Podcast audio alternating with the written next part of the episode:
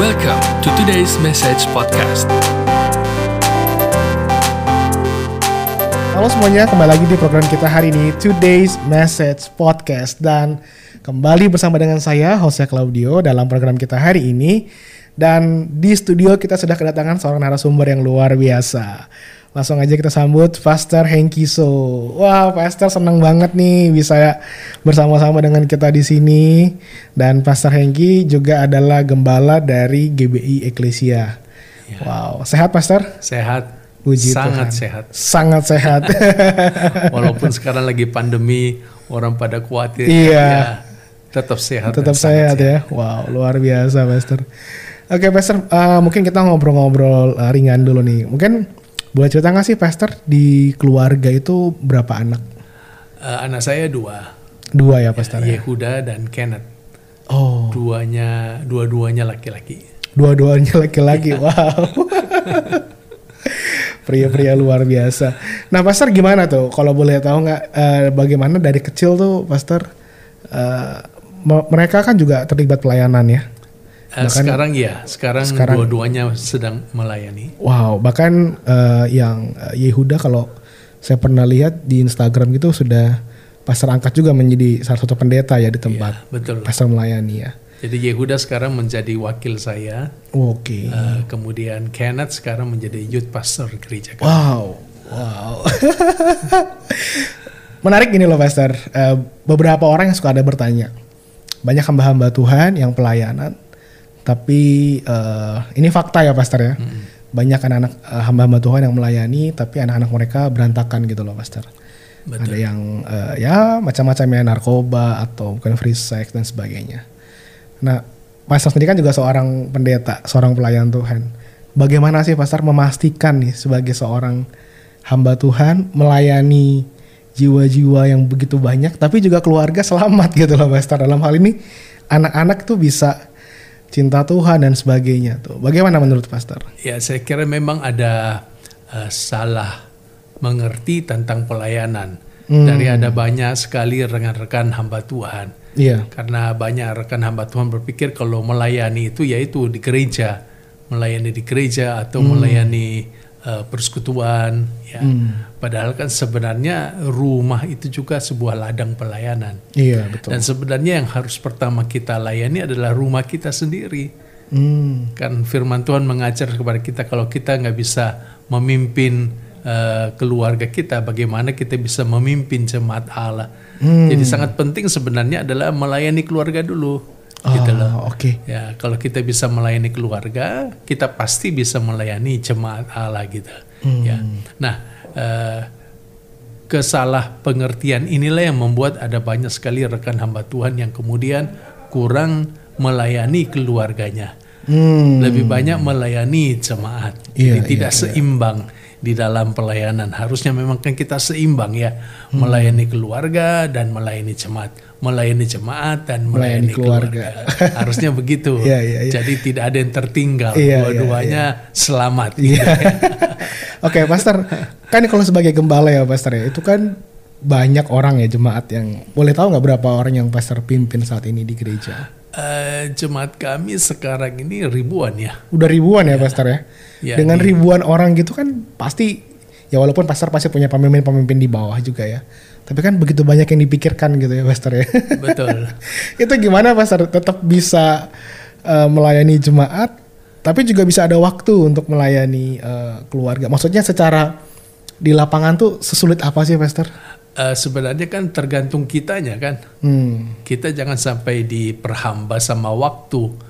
Kita yang harusnya bisa mengatur waktu, jangan waktu mengatur kita. Hmm. Nah, saya kira dalam segala bidang harusnya begitu. Iya. Sebagai businessman, sebagai eh, pelayan Tuhan, sebagai seorang profesional, Yes. harusnya bisa kita yang ngatur waktu, jangan ngat waktu, Waktu yang ngatur kita.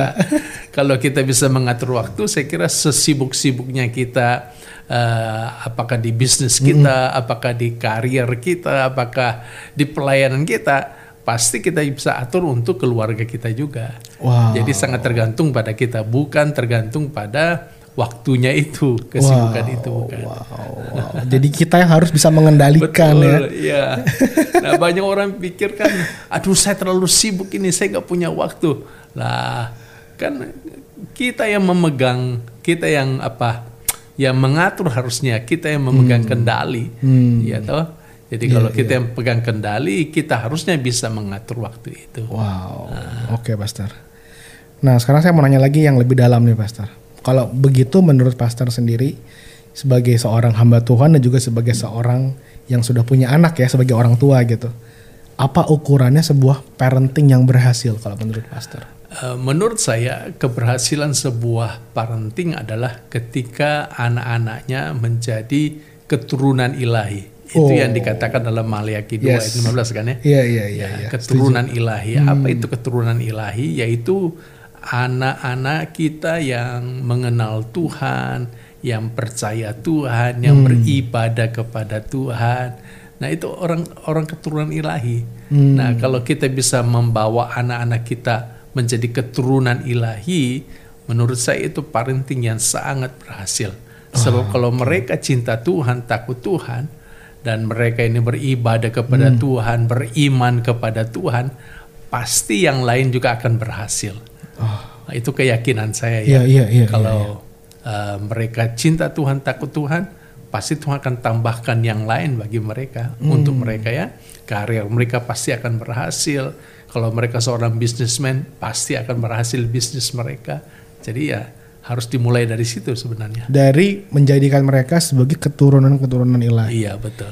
Oke, nah sekarang menurut Pastor, bagaimana kita sebagai seorang orang tua gitu ya, memastikan anak-anak kita menjadi keturunan ilahi? Nah, harus dimulai dari kita orang tua melakukan dengan sengaja. Apa itu melakukan dengan sengaja? Yaitu melakukan pemuridan, memuridkan anak-anak kita. Nah, banyak orang eh, gagal mengadakan pemuridan dalam keluarganya. Dia bisa memuridkan orang lain di gereja, tapi dia gagal memuridkan anak-anak di keluarganya. Gitu loh. Ya. Nah, jadi menurut saya penting kita mengadakan pemuridan di keluarga kita. Nah, pemuridan di keluarga tentunya berbeda dengan pemuridan di gereja. Tidak formal gitu loh. Oh, oke. Jadi Iya, iya, jangan iya. kita membuat pemuridan di keluarga seperti pemuridan di gereja yang sangat formal gitu Iya, kan. iya, kan tidak harusnya berjalan dengan natural, dengan santai, kumpul-kumpul dan setiap kali kumpul tentunya ada transfer eh, iman kita kepada mereka. Hmm, ya. Jadi jangan kita hanya transfer knowledge kita, Iya. tapi tentunya harus transfer iman kita kepada mereka. Oke. Nah itu yang disebut dengan pemuridan dan Iya, sangat iya, penting iya. sebenarnya. Ya. Oke. Nah, kalau transfer tadi bukan hanya uh, knowledge kan, tapi juga iman dan sebagainya. Itu bagaimana, Pastor? Biasanya kalau menurut pengalaman Pastor sendiri kepada anak-anak, biasanya bagaimana Pastor menurunkan uh, transfer faith gitu? Lebih iman? banyak kepada hal-hal yang praktis. Hmm. Contohnya gini, kalau kita eh, apa eh, lagi mau makan misalnya, kita bisa bilang, ayo kita doa. Nah, bisa kita mulai bicara, kenapa harus berdoa? Hmm. Mengucap syukur karena Tuhan telah memberkati kita dengan makanan ini. Itu sebuah transfer iman sebenarnya. Kita sedang mengajarkan kepada anak-anak kita secara sederhana bahwa eh, Tuhanlah yang memberikan berkat kepadanya, kepada kita dan kita perlu mengucap syukur kepada Tuhan itu. Dengan kata lain, kita sedang membawa kepada anak-anak kita sebuah pemahaman bahwa Tuhan itu seorang atau pribadi yang eh, apa? Pribadi yang luar biasa yang menyediakan kebutuhan dan kita perlu memberikan penghormatan kepada pribadi yang luar biasa itu. Oke. Itu hal yang sederhana sebenarnya. Iya, iya, Masih banyak lagi contoh-contoh yang lain sebenarnya. Jadi langsung dijelaskan ke mereka tentang kenapa harus begitu Iya. gitu ya, Pastor ya. Iya. Dan dibawa kepada pribadi Tuhan. iya. Nah itu kan udah perlu ayat. iya, iya. Dan sebenarnya pemuridan sama anak-anak jangan terlalu banyak ayat menurut saya. Ah. Sering kali karena anak-anak menjadi bosan karena papa mamanya terlalu banyak kasih ayat, ditembak dengan ayat terus. Iya iya iya iya iya. iya. Oke. Nah, jangan lupa juga pemuridan eh, dalam keluarga bisa berhasil dengan adanya keteladanan. Itu sangat penting. Hmm, ya, ya, Jadi ya, setuju. eh, banyak juga orang tua gagal memuridkan anaknya karena tidak memberi contoh teladan. Hmm. Keteladanan penting karena dengan keteladanan kita kita sedang berkhotbah sebenarnya, sedang mengajar iman kepada anak-anak kita. Keteladanan eh, apa dalam setiap situasi kondisi ya. Jadi harus jadi contoh untuk anak-anak kita. Oke oke oke. Oke, nah eh, ada satu pernyataan yang suka berkata bahwa orang tua itu katanya wakil Tuhan bagi anak-anak mereka gitu ya, Pastor. Eh, kalau melihat dari kata wakil Tuhan, sebenarnya kalau menurut Pastor, jadi sebenarnya apa sih peranan penting orang tua ini mem- dalam memastikan anak-anak mereka di dalam jalan-jalan Tuhan? Ya, eh, jadi gini, anak-anak harus bisa melihat Tuhan dalam orang tua mereka, Nah, nah, gitu. oke, setuju, setuju. Pribadinya Tuhan, karakternya Tuhan, Hmm. sifat-sifatnya Tuhan itu harusnya bisa ditemukan dalam orang tua mereka, Oh. gitu. Jadi kalau Tuhan itu Tuhan yang melindungi, nah orang tua harus menjadi pelindung buat anak-anaknya. Hmm. Lah kalau orang tua nggak pernah melindungi anaknya, Iya. ya kan dan membiarkan anaknya begitu saja nah di- anak-anak tidak akan melihat ada Tuhan di dalam kehidupan orang tuanya Oke. Tuhan itu Tuhan yang Jehovah Jireh Allah yang menyediakan Hmm.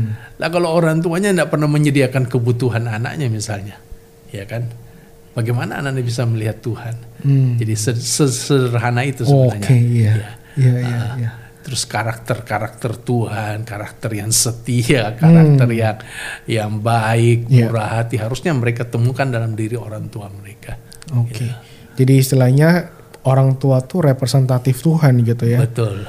Jadi mereka yang harus membawa gambaran Tuhan itu kepada anak-anak mereka.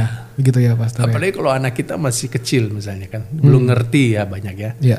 Nah, memang ketika anak kita sudah remaja, sudah youth, tentunya mereka punya pemahaman tentang Tuhan yang lebih lebih dalam, lebih luas. Iya. Tapi ketika anak-anak kita masih kecil, kan mereka enggak ngerti kita jelaskan tentang Tuhan gitu. Iya. Iya kan?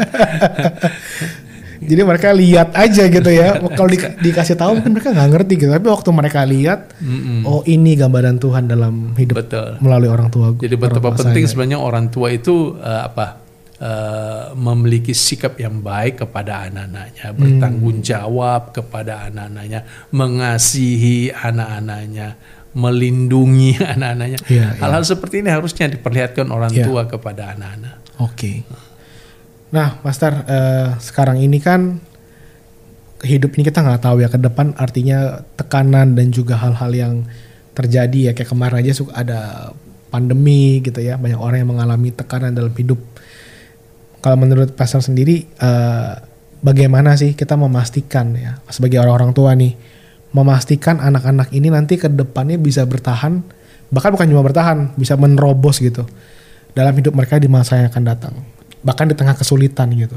Ya, Eh, kita harus membawa mereka pertama-tama kepada Tuhan. Saya kira itu paling penting ya. Ya, setuju. Karena eh, ketika mereka punya Tuhan, mereka punya pegangan Hmm. untuk menghadapi apa pun, Iya. tantangan apa pun di depan mereka, pasti mereka akan Iya. kuat. Iya. Tapi kalau mereka tidak tidak beriman sama Tuhan, wah, saya khawatir nanti mereka akan jadi sangat sangat lemah, sangat apa tidak kuat, tidak tangguh menghadapi tantangan. Iya, betul. Nah, kenapa banyak anak-anak muda kita putus asa, Mm-mm. kemudian berakhir dengan bunuh diri? Iya. Karena mereka nggak punya pegangan. Em, mereka nggak punya pegangan Tuhan dalam hati mereka. Iya. Harusnya kalau mereka punya Tuhan, mereka tidak akan putus asa seperti itu. Hmm. Nah, jadi penting sekali kita sebagai orang tua membawa mereka kepada Tuhan, mengajar mereka tentang iman seperti itu ya. Dan itu menjadi modal bagi mereka untuk bisa mengarungi kehidupan, menghadapi tantangan yang ada di depan mereka. Dan eh, selanjutnya setelah iman tentunya hal-hal yang lain ya. Mereka kita perlu bimbing dorong mereka untuk bisa uh, apa skill mereka, kompetensi mereka. Hmm. Harusnya kita dorong mereka supaya bisa dari hari Iya, ke hari iya, iya. ditingkatkan, Iya. ya kan? Mungkin melalui sekolah-sekolah formal Hmm. atau mungkin melalui uh, apa uh, Les gitu ya. les atau apa. Iya. Hmm. Nah, eh, ada banyak kesalahan orang tua adalah hanya mendorong anaknya untuk sekolah, mendorong anaknya untuk les tanpa memberikan eh, apa eh, apa penjelasan kepada mereka. Kenapa kamu mesti Oh, melakukan itu? oke. Jadi kan orang tua perlu memberikan penjelasan kepada anak-anaknya sehingga anak-anaknya termotivasi Hmm. untuk sekolah, untuk eh, bisa les atau bisa men- meningkatkan kemampuannya yang lain seperti itu. Hmm. Ya. Oke oke oke. Nah Pastor mau nanya nih. eh, tadi kan di awal Pastor cerita bahwa sekarang dua anak Pastor pelayanan gitu ya. Apakah dari awal Pastor udah memang mau wah anak-anak saya harus jadi pendeta semua gitu? Enggak. Atau bagaimana tuh Pastor perjalanannya sampai bisa mereka tuh kok bisa ikut pelayanan gitu kan? Ya awalnya sih sebenarnya kami tidak mau anak kami jadi pendeta. Oh, Ya. Oke. Eh, memang anak saya yang gede itu Mm-mm. si Yehuda waktu dia lahir memang sudah kami persembahkan kepada Oke. Tuhan ya. Iya. Tapi bukan maksudnya supaya jadi pendeta. Bahkan anak saya yang kedua, si Kenneth juga sebenarnya tidak mau jadi pendeta. Iya. Oh, Berkali-kali ngomong sama saya tidak mau jadi pendeta. Nah, walaupun saya sebagai pendeta sebenarnya senang kalau anak-anak jadi pendeta juga. Sama seperti orang tua kalau dokter Iya, senang anak-anak jadi dokter. dokter. orang tuanya guru, senang anak-anak jadi guru. Nah, saya juga sebenarnya senang juga kalau anak saya jadi pendeta, tapi ya saya nggak pernah memaksakan, nggak Hmm. pernah har- harus gini, harus gini, harus gini, ya harus sekolah Alkitab harus enggak, nggak pernah. Jadi eh, selalu saya apa membawa mereka saja, ya mereka mau apa, eh, saya arahkan mereka gitu ya. Mm-mm. Nah, seperti adiknya si Kenneth tadinya mau jadi seorang businessman, Hmm. oke. Eh, walaupun saya bukan seorang businessman, tapi saya mulai eh, kenalkan dengan beberapa orang. Tapi akhirnya dia terpanggil, terpanggil untuk menjadi seorang hamba Tuhan. Oke. Yehuda juga begitu ketika dia eh, SMP kalau nggak salah, Hmm. dia terpanggil untuk menjadi seorang hamba Tuhan dan mau sekolah Alkitab. It's Hmm. Okay. Eh, saya eh, apa buka Support jalan ya. bagi mereka, support Hmm. eh, buat dia sekolah Alkitab. Ya, Kenneth juga demikian. Ketika dia terpanggil dan dia pengen eh, sekolah eh, Alkitab ya, saya dorong juga dia. Hmm. Tapi ya tidak saya paksa sebenarnya. Iya, iya, iya. Tidak dipaksa. Jadi uh, ya mereka sendiri. Iya, dari iya. mereka sendiri panggilan dari Tuhan buat mereka Hmm. dan saya menghargai. Oke. Wow. Nah, karena pastor sudah melalui hal itu dan maksudnya memberikan support buat anak-anak jadi hamba Tuhan. Nah, sekarang pertanyaan saya gini. Ada nggak eh, satu mungkin bisa bilang apa ya? eh, input gitu ya dari pastor bagi orang tua yang melihat anaknya punya panggilan. Kan sering kali gini. Lu mau jadi pendeta makan apa? kan gitu ya Pastor ya. Iya. Ini real yang terjadi di lapangan kan orang-orang suka berpikirnya gitu. Karena kalau ya tadi kalau pebisnis ataupun eh, dokter dan sebagainya buat mereka kayak itu making money gitu kan. Tapi kalau jadi hamba Tuhan kayaknya mempersulit hidupmu aja gitu kan. Nah, boleh nggak ada pandangan apa dari pastor nih untuk buat eh, pemirsa yang menyaksikan ini kalau mereka melihat atau mendengar anak mereka punya panggilan buat jadi pendeta, tapi mereka khawatir gitu. Nanti anak saya mau jadi apa? Maksudnya eh, secara finansial, secara eh, apa namanya? Ya pokoknya kemapanan hidup gitu kan. Ya. Nah, pertama-tama memang kalau kita punya anak ingin jadi pendeta, eh, jangan kita berharap anak kita ini akan jadi orang kaya. Hmm. Sebab kalau mau mencari kekayaan jangan jadi pendeta. Iya. Kira-kira begitu ya. Karena eh, mengikuti panggilan Tuhan itu menjadi hamba Tuhan kan sebenarnya tujuannya bukan buat supaya kaya. Jadi kaya ya. Kan tujuannya adalah bagaimana supaya kita bisa menyenangkan hati Tuhan Ya. dengan eh, memenangkan banyak jiwa bagi Tuhan, terjun dalam ladang pelayanannya Tuhan dan menggembalakan jiwa-jiwa yang Tuhan percayakan kan Hmm. seperti itu mestinya kan Iya, ya. betul. Dan eh, jadi kalau saya selalu ingatkan kepada teman-teman kalau mau jadi kaya jangan jadi Jangan jadi pendeta. Walaupun sekarang ada banyak pendeta yang kaya, Iya. tapi kan sebenarnya eh, saya percaya bukan itu tujuan mereka Betul. jadi pendeta kan. Nah, eh, jadi kalau ada orang tua yang kemudian anaknya terpanggil jadi pendeta, saya bisa maklumi kalau mereka khawatir, Hmm. khawatir, aduh nanti makan apa ya nanti eh, apa eh, anak saya makan batu. saya kan pernah juga begitu Iya, iya. Jadi waktu saya terpanggil jadi hamba Tuhan, kakak saya bilang kamu makan apa? Mau makan batu gitu. saya puji Tuhan sejak saya terpanggil jadi hamba Tuhan sampai sekarang nggak Makan pernah nasi. nggak pernah makan batu sama sekali. nah, eh, jadi saya bisa maklumi kalau ada orang tua yang merasa khawatir. Iya. Jadi eh, setiap orang tua yang anaknya terpanggil jadi hamba Tuhan, eh, menurut saya harus punya hati yang rela Hmm. hati yang besar, terbuka, udah serahkan saja kepada Tuhan. Biar dia menjadi alatnya Tuhan. Iya. Urusan nanti anakmu kaya atau miskin itu urusan Tuhan. Tuhan yang akan bertanggung jawab. Iya, Gitu. iya, iya. Nah, cuma saya sangat yakin ketika anak kita ini yang sudah melayani eh, dengan sungguh-sungguh, Iya. melayani dengan bertanggung jawab, pasti Tuhan tidak akan membiarkan dia apa sengsara, Iya. menderita gitu kan ya. Iya, iya. Uh, pasti Tuhan akan menjaga, melindungi. Ya. Gitu. Ya, kecuali ketika uh, memang panggilan Tuhan untuk dia lain, Hmm. kan ada ada juga orang yang terpanggil uh, untuk menderita, memikul salib selama lamanya, ada kan Iya. seperti itu kan ya. Jadi ya paling penting adalah anak kita memenuhi panggilan Tuhan dalam hidupnya. Iya. Ya, orang tua harus berbesar hati, Iya. berbesar hati saja sambil mendoakan. Iya, Ya, iya, iya, iya. Ya, menurut saya seperti itu. Oke. Ya, Pastor, sekarang pertanyaan berikutnya adalah begini. Apa yang harus dilakukan nih buat orang tua, ya, buat bapak dan ibu ya, yang eh, tidak memiliki hubungan yang baik dengan anak-anak mereka?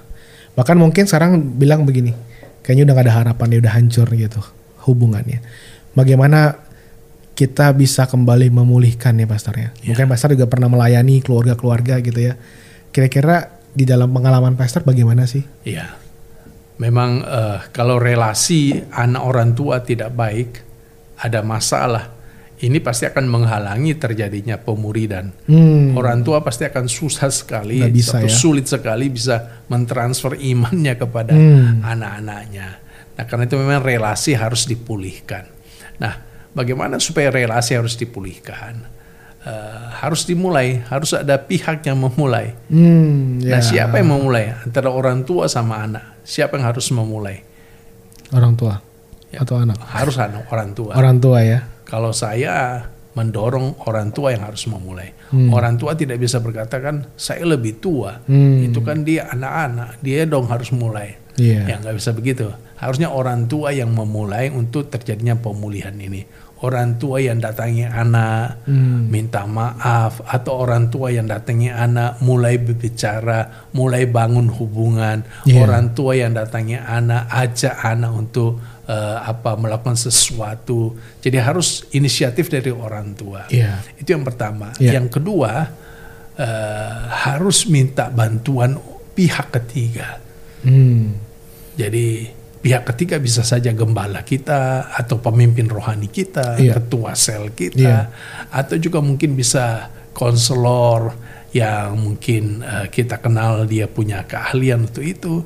Ya jangan malu untuk minta bantuan orang ketiga kan ya, Iya, betul. supaya relasi ini bisa terjalin dengan baik kembali. Hmm. Ya, ya kadang-kadang kan eh, orang tua merasa gengsi untuk melibatkan pihak ketiga Iya. dia pikir aku Malu bisa menyelesaikan semuanya. Iya, iya, iya. Eh, mestinya melibatkan saja orang ketiga ya supaya bisa menjadi mediator, Hmm. eh, memediasi antara orang tua sama anak yang bermasalah. Iya. Dan saya kira seperti itu. Ketika dua hal ini dijalin dengan baik, dilakukan dengan baik, pasti akan terjadi sebuah pemulihan. Iya.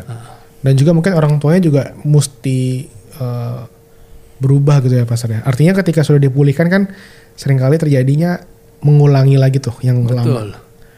Terus kayak anaknya jadi kecewa lagi gitu kan ya. Nah itulah pentingnya kenapa kita perlu melibatkan pihak ketiga. Hmm. Nah pihak ketiga ini nanti akan melihat, Oke. oh ini masalahnya dari sini nih.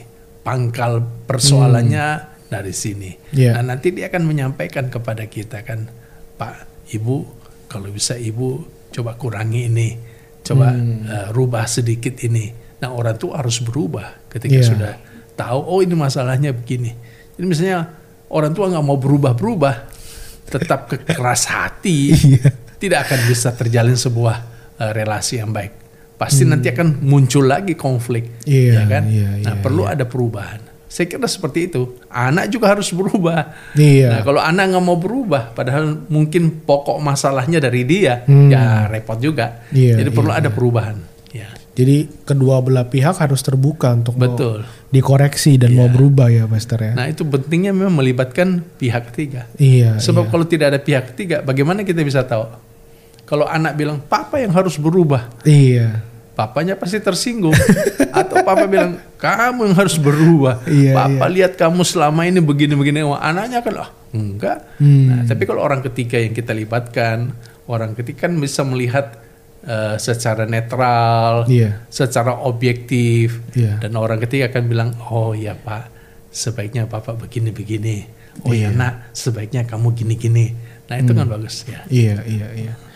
Oke, Pastor kalau boleh tahu nih eh, secara pengalaman Pastor sendiri sebagai seorang ayah, tadi kan Pastor sempat katakan bahwa kita harus berani minta maaf kalau emang kita salah gitu ya. Betul.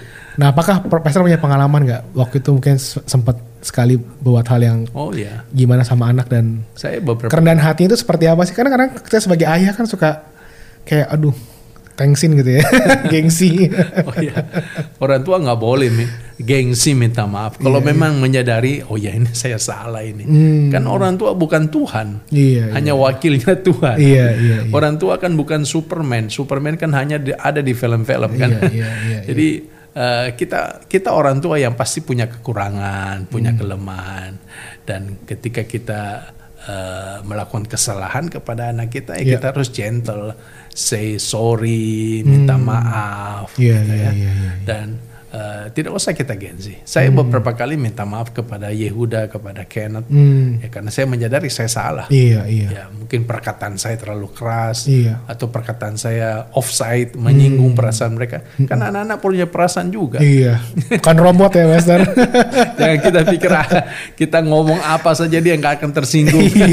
ya enggak lah. iya, iya, iya. Anak juga manusia punya perasaan ya. Oke. Eh, sebagai pertanyaan yang terakhir nih, Master. Jadi eh, sebagai dari per- apa? Dari pembahasan kita hari ini adalah bagaimana membangun generasi yang kuat ya di dalam Tuhan yaitu anak-anak kita di rumah. Sekarang pertanyaan terakhir dari saya adalah jadi bagaimana kita bisa membawa anak-anak kita punya ketertarikan akan Tuhan sejak kecil sampai akhirnya mereka besarnya menjadi generasi yang kuat. Ya. Kalau dalam pengalaman kami, Iya. eh, anak-anak saya memang dari kecil itu sudah dilibatkan di dalam eh, apa gereja. Pelayanan gitu ya pastor ya. Eh, maksudnya kami bawa dalam pelayanan, betul. Hmm, Jadi kayak misalnya Yehuda Kenneth waktu masih kecil, ya masih bayi sudah dibawa ke gereja, ya karena belum pandemi waktu itu. Iya. Jadi bebas saja kita bawa mereka ke Iya, gereja. Ya, eh, jadi mereka memang sudah akrab dari kecil. Berarti dari dari umur berapa tuh kira-kira pastor? Oh dari bayi. Dari bayi ya? Iya dari bayi memang sudah di gereja. Iya, iya, iya. Di hampir setiap minggu tuh dibawa sama eh, kami ke gereja pelayanan di gereja pasti pasti mereka ikut. Iya. Dan mereka besar di lingkungan gereja dan positif buat mereka Hmm. positif. Walaupun eh, ya pernah ada sedikit apa ya eh, Yehuda ada sedikit apa semacam konflik Hmm. eh, konflik batin dengan keadaan itu tapi ya akhirnya dia bisa menang dia Hmm, bisa iya. keluar sebagai seorang pemenang Yes. dan baik buat dia Hmm. tapi ya eh, itu sangat positif buat anak-anak kami karena dibesarkan dari lingkungan gereja dan eh, mungkin juga karena kami orang tua memberikan contoh yang baik kepada mereka. Hmm, iya. Eh, karena kadang-kala juga orang tua kalau tidak memberikan contoh walaupun dibesarkan dalam lingkungan gereja pasti akan membuat anak-anak jadi kecewa gitu kan. Hmm. Dan malah bisa jadi eh, efek bumerang buat mereka kan. Iya. Tapi ya kami memberikan teladan, contoh yang baik, relasi kami dengan mereka juga baik Iya. dan eh, mereka bisa melihat eh, kehidupan kami eh, ya apa yang kami ajarkan kepada jemaat itu ya seperti apa yang kami Apa yang pastor hidupi gitu ya. jadi mereka bisa melihat seperti itulah Jadi otentik gitu ya pastor ya. Artinya mereka sebagai anak bisa melihat oh orang tua saya ini benar-benar hidupnya sesuai gitu ya Iya. dengan prinsip firman gitu ya. itu sangat menolong eh, pertumbuhan rohani mereka Hmm. sangat menolong. Tentunya juga dari perhatian kami kepada mereka kan. Jadi eh, bagi saya sendiri secara pribadi pertumbuhan rohani itu sangat penting. Hmm. Jadi pertumbuhan rohani mereka sangat penting, eh, hubungan mereka dengan Tuhan Ya. sangat penting dan itu yang kami pantau terus ya bagaimana mereka eh, membangun hubungannya sama Tuhan. Iya. Ya, mesbah doa itu sangat penting juga Ya. dalam keluarga kami. Yes. Ya. Nah, Pastor, eh, boleh tahu nggak kalau dalam anak-anak gitu ya, dari kecil kayak ada ini nggak sih kayak waktu, oh iya pokoknya eh, setiap jam ini harus doa gitu. Terus saya kan suka dengar gitu ya kalau anak-anak pendeta gitu ya, apakah mungkin dikasih satu hari satu pasal harus baca gitu? Oh, enggak. Atau gimana kalau Pastor? Kalau di keluarga kami nggak seperti itu. Oh enggak gitu ya? Jadi saya bukan eh, tipe orang tua yang otoriter seperti itu, Iya, iya. yang harus legalistik seperti itu. Pokoknya tiap hari harus satu pasal, Hmm. doa tiap hari harus satu jam, Hmm. jam gini sampai jam gini harus doa. Enggak, saya nggak seperti itu. Jadi eh, ya saya lebih senang membangun semuanya dengan dengan santai tapi Iya. serius ya, Eh, tidak menekan tapi lebih banyak eh, mengajak gitu ya dan eh, tidak terlalu formal Hmm. ya tapi lebih banyak eh, tapi dapat intinya gitu nah jadi menurut saya itu lebih penting lebih Oke, penting. oke. Kalau misalnya nih ada orang yang bertanya, Pastor, gimana ya Pastor, anak saya tuh susah banget kalau mau diajak suruh doa gitu, suruh baca Alkitab males gitu. Nah kalau menurut Pastor, ada nggak sih trik-triknya? harus dimulai dari awal memang. Hmm, misalnya anakmu sekarang eh, usia 15 tahun. Ya, lalu kau mulai suruh dia baca Alkitab usia 15 tahun. Ya susah memang.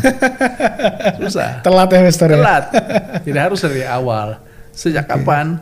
Ya sejak mereka eh, masih bayi tentunya Hmm, waktu mereka dibacain gitu ya Pastor ya, kalau Iya. masih bayi ya. Kalau anak-anak saya sejak mereka di dalam rahim ibunya sudah tiap hari dibacain Mazmur. Ya kan? Setelah itu kemudian waktu lahir tiap hari didoain. Wow, Jadi sudah seperti itu. Iya, sudah iya, terbiasa memang. iya, Tapi kalau misalnya nanti umur 13 tahun baru eh ayo kamu harus mulai doa ya. Sekarang harus doa kalau makan harus doa. Ya telat. Iya, iya, iya, iya, iya. Ke mana 13 tahun sebelumnya? Oke, jadi memang harus dari awal ya dimulai Iya. ya. Tapi kalau emang udah telat ya mau nggak mau mungkin tetap harus di Ya bukan berarti nggak bisa, Iya. tapi memang butuh effort yang lebih keras, betul, ya kan? Betul. Eh, dan tidak usah kita bandingkan dengan, oh tapi dia kok anu ya keluarganya kok disuruh itu anak-anaknya kok taat-taat semuanya. Ya mungkin karena dia dari awal. Iya. Dari awal ya. Nah, kalau kita sekarang mulai dari titik 10 tahun, 15 tahun, ya udah kita harus sabar. Iya, iya, iya, iya. Usaha kita, effort kita harus lebih keras. Iya. Dan kita harus maklumi itu. Iya, iya. harus maklumi.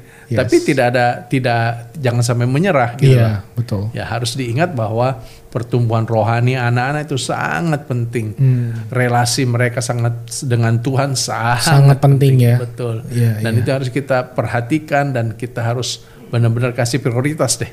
Prioritas. Hmm. Nah, yang kelemahan banyak orang tua zaman now adalah mereka kurang kasih prioritas seperti itu. Mereka lebih kasih prioritas untuk eh, apa? Sekolah. Kemampuan sekolah Kemampuan, mereka, ya kan? Dikasih les sekolah yang terbaik, guru terbaik, dan kalau misalnya nilai di sekolah eh, menurun sedikit udah kelabakan, Hmm, Iya. ya it's okay memang. Iya, iya. Tapi menurut saya eh, harus yang rohani dulu deh. Hmm. Dan itu harus diutamakan. Iya, iya. Bukan karena saya pendeta ya, Iya. bukan. Tapi eh, saya punya keyakinan ketika anak-anak rohaninya bertumbuh dengan baik, Hmm. nanti yang lain pasti akan Tuhan tambahkan. Iya, iya. Oke. Ini setuju banget dari yang Pastor bilang ya karena banyak orang-orang hari-hari ini kan terlalu worry anaknya eh, wah mesti les ini mesti ini gitu ya. Tapi untuk ya terlibat gereja pelayanan gitu kayak udah deh nggak usah terlalu ribet di gereja deh. Nggak tahu mungkin pastor di, di gereja apakah menemukan ada kasus-kasus gitu? Karena biasa saja orang tua tuh seperti itu loh pastor ketika ada ada ada pelayanan di gereja dan sebagainya mereka merasa kayak anak mereka buang-buang waktu gitu di gereja pastor Dan ada banyak orang tua begini, dia menyerahkan eh, pemuridan yang harusnya dia lakukan, Ah. dia menyerahkannya kepada Ke gereja. gereja ya Jadi dia sengaja bawa anaknya ke sekolah minggu supaya anaknya diajar firman oleh guru sekolah minggu. iya iya Dan ketika anaknya misalnya nggak bertumbuh rohani yang dia salahkan Salahin guru sekolah gereja. minggu. yang dia salahkan adalah gereja. Ini gereja kurang bagus nih. Kurang bagus sekolah minggunya. Lalu cari lagi gereja Iya, lain iya, iya. yang lebih bagus sekolah minggunya. Nah menurut saya ini salah, keliru Hmm. sekali. Harusnya memang tugas untuk mendidik rohani anak itu tugas orang tua. iya Gereja hanya memberikan bantuan, gereja hanya mendampingi. Iya. Tapi gereja bukan sebagai pemeran utama. Iya. Orang tua yang harus jadi pemeran utama. betul karena mandatnya kan ke orang tua ya pastor ya Betul. iya Ya. Mandat keturunan ilahi itu untuk orang tua. Untuk orang tua, Maliaki 2 ayat 15. Iya, iya, bukan untuk guru sekolah minggu. Guru sekolah minggu cuma melengkapi aja, menolong ya, membantu. Tapi betul tadi Hosea bilang bahwa banyak orang tua nggak mau ribet untuk hal-hal yang seperti ini. Mereka maunya yang yang apa? Yang kalau yang sekuler ya oke, Hmm. mereka akan gelabakan kalau anaknya eh, apa nilainya turun, Iya. apa ya prestasi di sekolahnya menurun, wah mereka akan kelabakan sekali. Hmm. Tapi kalau untuk apa anaknya misalnya eh, rohaninya tidak bertumbuh, it's okay bagi mereka. Iya, mereka betul. tidak akan merasa eh, apa No worries gitu ya. no itu. nah ini sangat disayangkan. Iya, iya. iya. Menurut saya orang tua harus berubah. Iya. Orang harus berubah. Oke. Thank you banget Pastor Hengki So buat semua uh, sharing kita Ya, kali sama-sama. ini di episode kali ini dan saya percaya inilah saatnya kita semua bisa menjadi orang tua yang membangun generasi yang kuat dalam Tuhan ya Pastor ya. Betul. Membawa mereka cinta Tuhan dari kecil. Jadi kalau yang masih anaknya di bawah 10 tahun, di bawah lima tahun apalagi itu masih punya waktu ya. Waktu yang panjang. Waktu yang panjang.